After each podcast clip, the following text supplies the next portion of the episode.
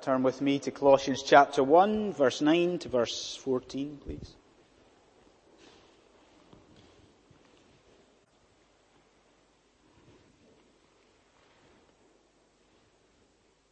Okay. On occasion, when we speak to non-Christians, let's say people who are not saved by Jesus Christ, and we ask them to consider the idea of praying, a common reaction, a sort of response that we might get is, okay, that's fine, praying, I'll give that a blast. But a common reaction is that they might say, okay, but I don't know what I would pray. You know, I don't know if it's going to give praying a shot. I don't know what I would pray about. Now, what I want us to think about just now is that problem is not the preserve of the non-Christian, is it? Like, I think if we were honest with ourselves tonight, if you're honest with yourself, I'm honest with myself, that sometimes even we as Christians, we struggle with the content of our prayers, don't we? Like, you know, at home we struggle with, okay, I know I'm supposed to pray and I've got a vague idea of what I should pray, but I don't know what I should be praying about. Well, here's the thing. Tonight, in Holy Scripture, Colossians 1, we are confronted with desires that God has got for his people. So here's the hope. The hope is that not only tonight do we see and work out what the desires are in Colossians 1, not only do we understand these desires that God has got for you, for me, the hope is that we actually take these things God desires for us and we go home tonight. And this week, we incorporate this stuff into the content of our personal prayer lives. That's the hope. Now, we had a break from Colossians last week because Hugh was here. But if you cast your mind back a couple of weeks, you're going to remember what we've got in front of us, okay? The Apostle Paul has written a letter to this church in Colossae. Now, it's a young church in the first century. And what I mean is not like ourselves in general, age-wise. It's a young church in that it's spiritually immature. These guys have not been Christians for a long time in Colossae. And do you remember how he began his letter? He begins by assuring them that he is praying for them. And it's more than that. Do you remember what it was? What we saw 2 weeks ago, he's telling them that he's thanking God for these young Christians. He's thanking God for their faith, their love, and their hope. Well, that's great, but tonight, this portion of Scripture, what happens is that Paul, in these verses, is continuing. Get this, please. He's continuing to tell the Colossians of his prayers for them. But it isn't Thanksgiving now. He's moving on. He's told them about his Thanksgiving. Tonight, this is about the content of his intercession. So I'll say that in another way. Tonight, in these verses, Paul is telling the Colossians what it is that he is asking God to do for them in their lives. And he mentions a few things. So this is what we're going to look at tonight. You ready? First thing, this is our first heading. Paul prays for the Colossians knowledge of God. That's it. First thing, knowledge of God. Look at verse 9. If you've got your Bibles open, look at verse 9. He says, I am asking God to fill you, this is the first thing, knowledge. Fill you with knowledge. Okay, now a good number of years ago, before I was a Christian, a group of my friends, they got together and it was almost like a book club, but not quite as sad as a book club. And they got together and they wanted to read a book called The Celestine Prophecy. I wonder if you've heard of The Celestine Prophecy or not. Well, I've not read The Celestine Prophecy, but from what I could gather from my friends is that The Celestine Prophecy was a book that kind of tried to sort of mix, what would you say, sort of Eastern mysticism with lots of other different religions and beliefs. And this book kind of, you know, kind of offered a secret experience of the divine, which is quite a claim. And even though I wasn't a Christian at the time, I sort of thought, yeah, right, not get involved in that. What a load of nonsense. Well, what we've got to realize is that a similar thing was going on in Colossae. Because what we can tell from what Paul says in this letter, in fact, do you know what? What we can tell from the terminology that Paul uses all the way through this letter, in particular, the fact that he repeats a phrase, being filled or fullness. What we can tell is that those false teachers, do you remember we talked about them in Colossae? These guys had come into this newly formed congregation. Do you know what they were offering them? Pretty much what the Celestine Prophecy was offering. They were offering this church a new spiritual experience. They come in, these teachers, and they're undermining the gospel, undermining what Epaphras has said about Jesus Christ. And they're saying, no. We can give you something greater. We can give you a much bigger spiritual experience. And what Paul does, he writes to them and he says, not only does he say, no, knowledge of Christ is what is necessary. Look what he does here. He writes and he tells them that he is praying that this knowledge, proper knowledge, biblical knowledge, godly knowledge, that knowledge would increase. Now, here's the thing that we have to think about just now. What does Paul mean by knowledge here? Because we use knowledge, that word, the idea, in a lot of different ways and different contexts. What is it that Paul is talking about? What does he mean when he's praying for their knowledge? Because you know what people say, don't you? You'll have heard this before, that people say you can either be an intelligent sort of academic person, or you can be an incredibly sort of practical person, but it's very, very rare that you find somebody who's both. Like there'll be a bloke who's maybe doing a PhD at Cambridge, but he can't put up a shelf to save himself, Or there'll be a guy who is fantastic at fixing cars, but he'll be no great shakes at a PhD at Cambridge. Well, you see, this knowledge that Paul desires for the Colossians, do you know what? It covers both of those things. Because Paul's praying that these Colossians would grow in head knowledge. He desires that this young group of Christians would actually know more about Jesus, more about theology, more about the gospel of grace. But do you know what? On top of that, he is also praying and desiring that they would be able to, what was it practically? That they would be able to live out that knowledge in godly obedience. Look what he says in verse 9. It's not just head knowledge. Look at it. It is knowledge of God's will. Do you see it? It's knowledge of how to live for God. And that, this evening, brings us to a mistake that we make very often in the Christian life. So follow me in this. This is a mistake that we make all the time. Somebody comes to you and says, I'm seeking God's will. What do you envisage is happening in that person's life? Seeking God's will. Well, if you're anything like me, you think that person has got a huge decision to make in their life, don't you? Seeking God's will. They've got something massive on the horizon. Something that they are, wrestling with God about, seeking God and prayer, seeking God's will. Do you know what? That is not what Paul's talking about here at all.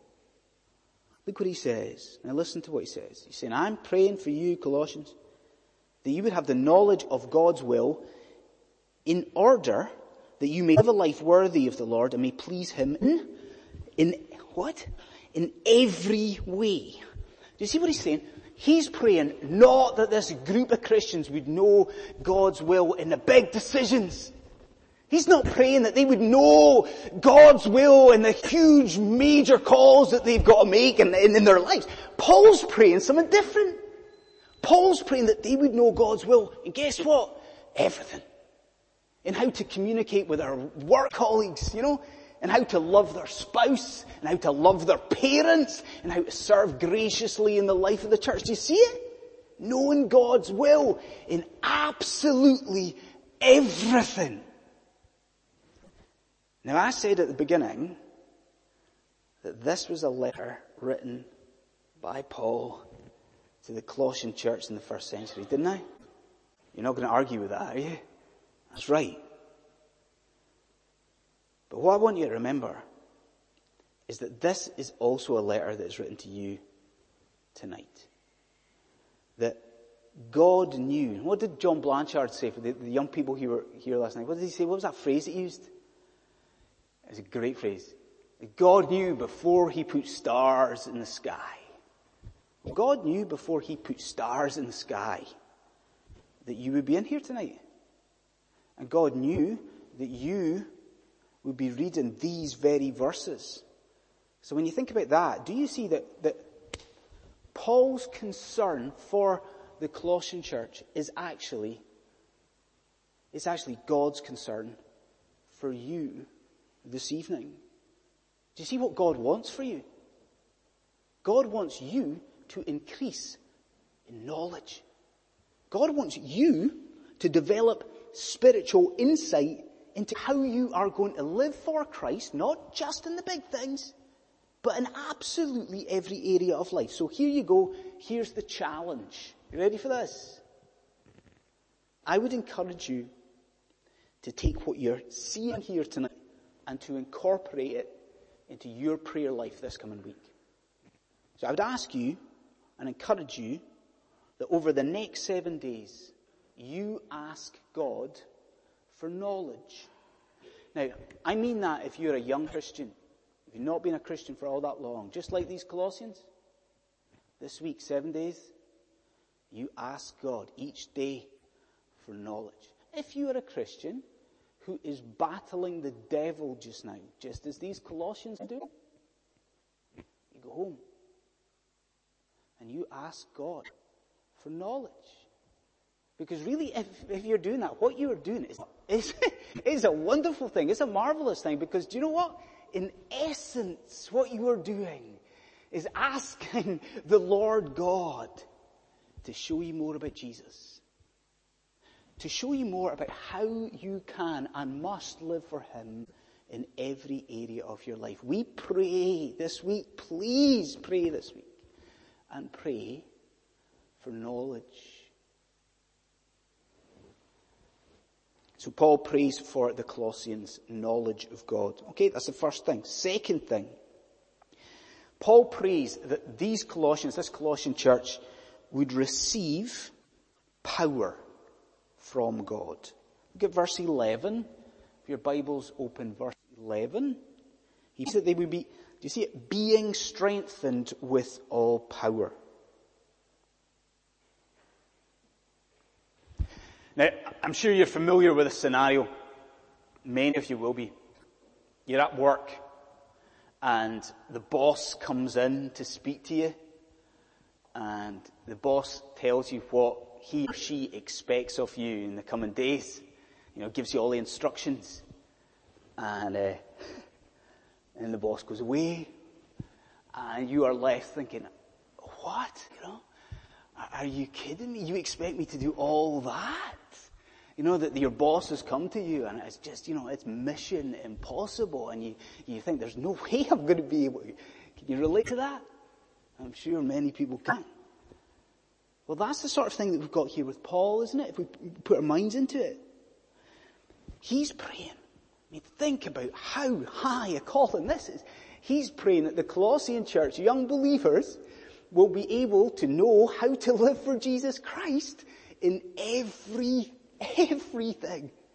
Do you see how that is a high calling? Do you see how that is seemingly sort of mission impossible? Do you see what I mean?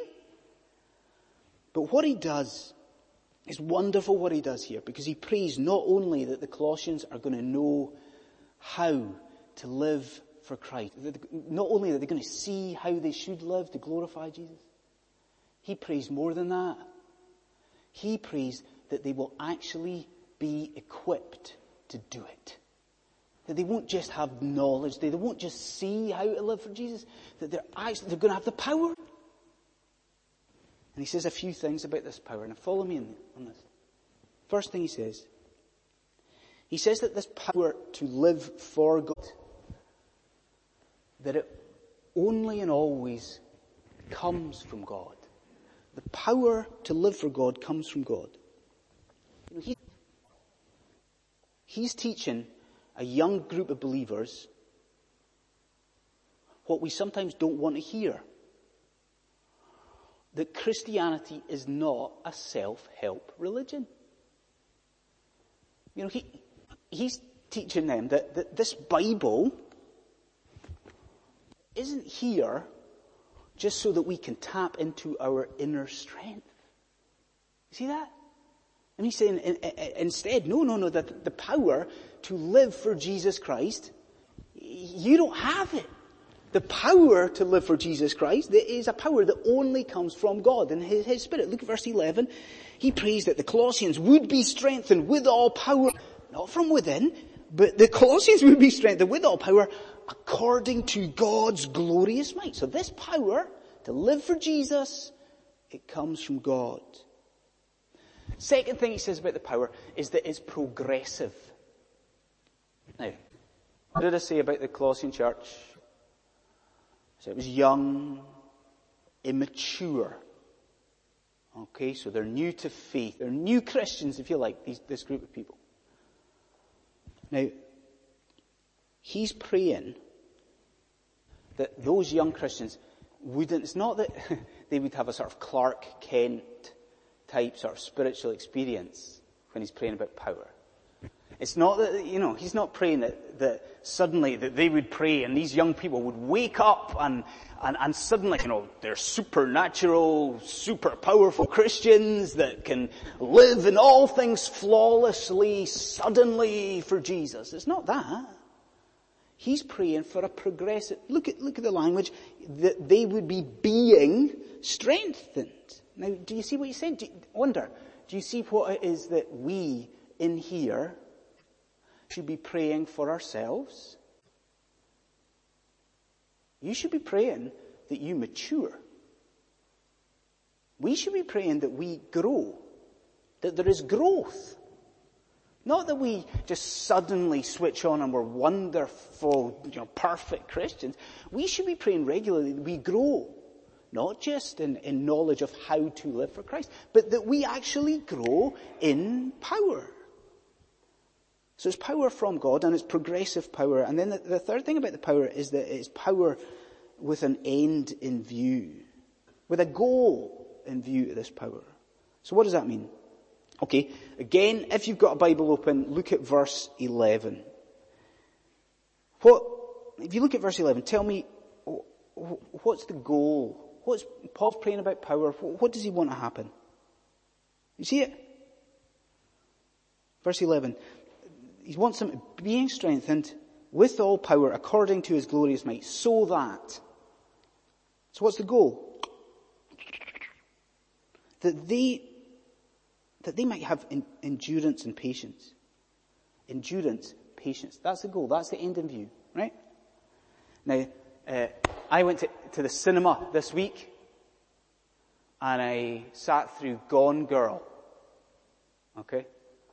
And like 10 people were wondering, he's going to ruin the story. He's going to tell us what happens at the end. No spoilers, okay?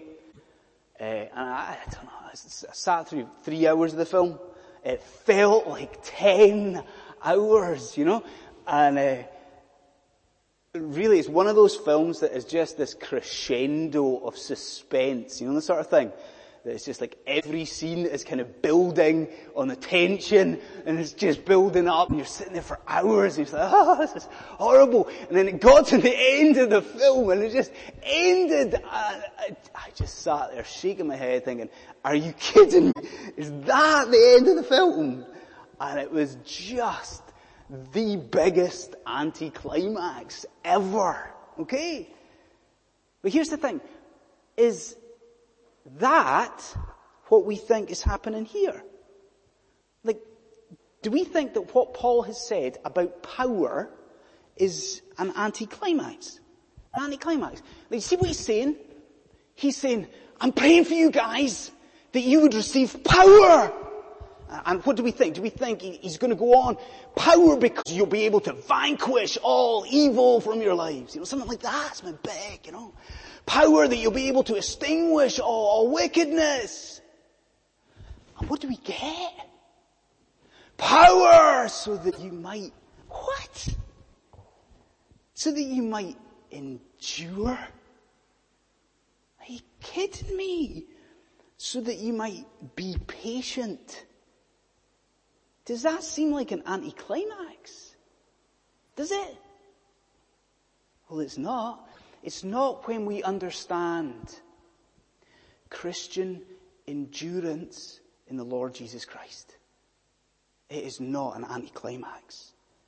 You see, the endurance of Christians through misery and pain and real suffering to the world's eyes, the endurance, the patient endurance of Christians is a total anticlimax, isn't it? Let me tell you, that is not anticlimactic to God. Do you see that?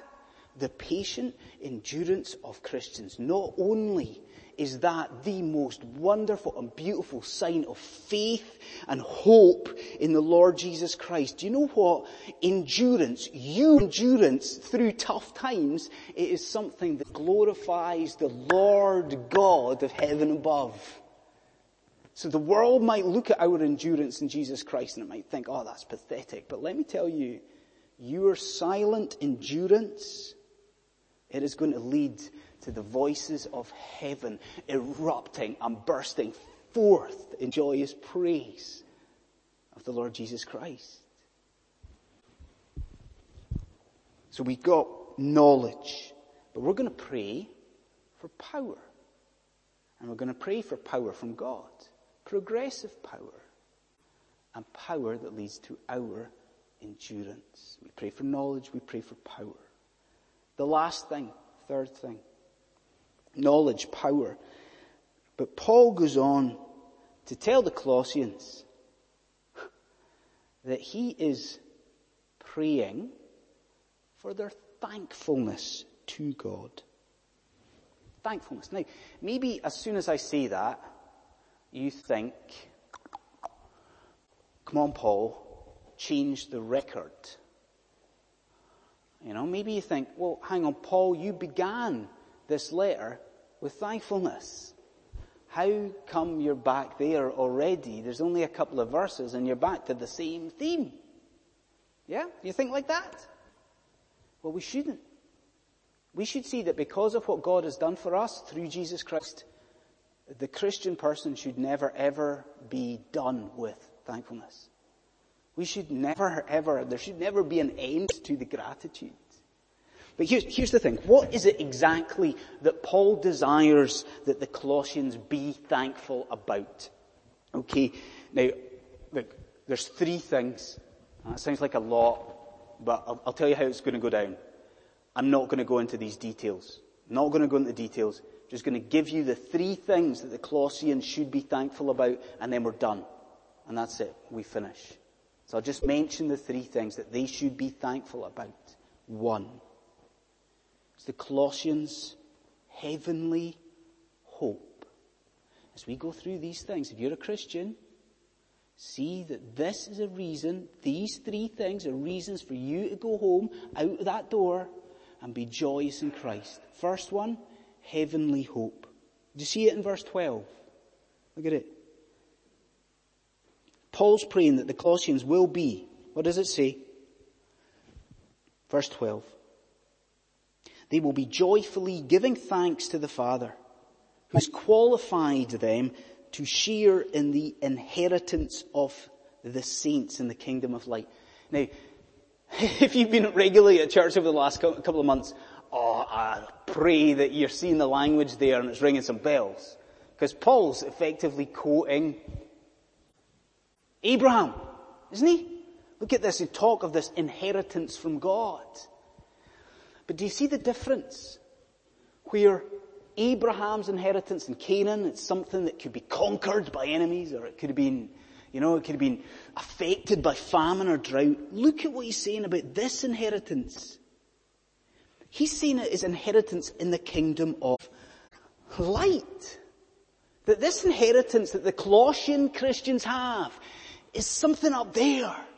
That it's a kingdom of light. It's a heavenly kingdom. That it's something that is just secure and it's something that cannot be touched. And then it just gets better. Because note that this inheritance that they have got is not something that is in doubt. That it is not something that can be questioned. Do you see the language that Paul uses? He tells these young Christians, even though you're young in the faith, even though you've not been Christians long, because of Jesus Christ, you see what he says? You see the language? God has already qualified you for glory. Is that not a reason for you to be thankful tonight? I think about our sin and how wicked we've been even this week. And yet because of the wonder of the gospel of Jesus Christ, God has already qualified you for the kingdom of glory, for the kingdom of light. Second area of thanks, verse 13. The Colossians' great deliverance. Now, good friends of mine have very, very recently adopted a wee boy. And because of that, I'm in awe, you know. But I'm in awe of adoption agencies themselves, really. You sort of look at it in new eyes when you actually see it in practice. It's amazing what these places do, isn't it? I mean, they work tirelessly, but what the adoption agencies do is that they will take a child, sometimes, and I've seen it in action, they will take a child from sometimes a place of fear and abuse and a place of absolute terror and anguish. And the adoption agencies come in and they rescue that child. And they place the child in a new family and into a place of tenderness and care and absolute love. Now, I hope you see that Paul is hoping that the Colossians will be given thanks that God has done that for them. That is what God has done for the Colossian church. I mean, that's what he's saying. God has taken his children and he's taken them out of a place of terror and fear and evil and wickedness. And he has taken them and he has moved them into a new dominion, a new status, a new stand. Look at verse 13. Look at God has rescued us from the dominion of darkness. What has he done? Think of the adoption agency. He has brought us into the kingdom of the Son he loves. Do you see what it means? It means that tonight you go home, you go out the doors, you thank God for glory. But you thank him that he has transferred you into his glorious salvation as a Christian. And then Paul concludes his prayer report. So the very last reason that he gives the Colossians, this church, for thankfulness. He reminds that congregation that they are forgiven for their sin. And despite this idea, despite it being one of the sort of central tenets of the gospel of Jesus Christ, isn't it true that we forget this? That we forget this most sort of fundamental and basic implication of the cross, that tonight in Jesus Christ we are forgiven. And again, think about how sinful you've been this week. And think about even a day how sinful you've been. And to think that in Jesus Christ all that is gone. All that is forgiven. Your guilt It's not on you anymore. That though our sins are like scarlet, they shall be as white as snow. Though they are as red as crimson, they shall be like wool. Now, shouldn't that be a reason that we are staggered? Yeah, but should that not be a reason that tonight we are just overwhelmed with thankfulness? We're forgiven in Jesus Christ. Friends, let me say this to you, just as we end. I urge you not to underestimate the importance of thanksgiving to the Christian life. It is something that is necessary, and it is something wonderful. Thankfulness, just like endurance, is something that glorifies God. And we have much to thank God for, because our sin is gone, and we have that new family, and we have that heavenly hope. So tonight, we close Colossians 1, and may we go from this place better equipped tonight to pray. May we go 7 days ahead. Let's pray that we have a knowledge of God. Let us pray that we have power to actually do God's will. And also, not the next 7 days. Eternally, let us be thankful for this great salvation that is ours in the Lord Jesus Christ. Let's pray.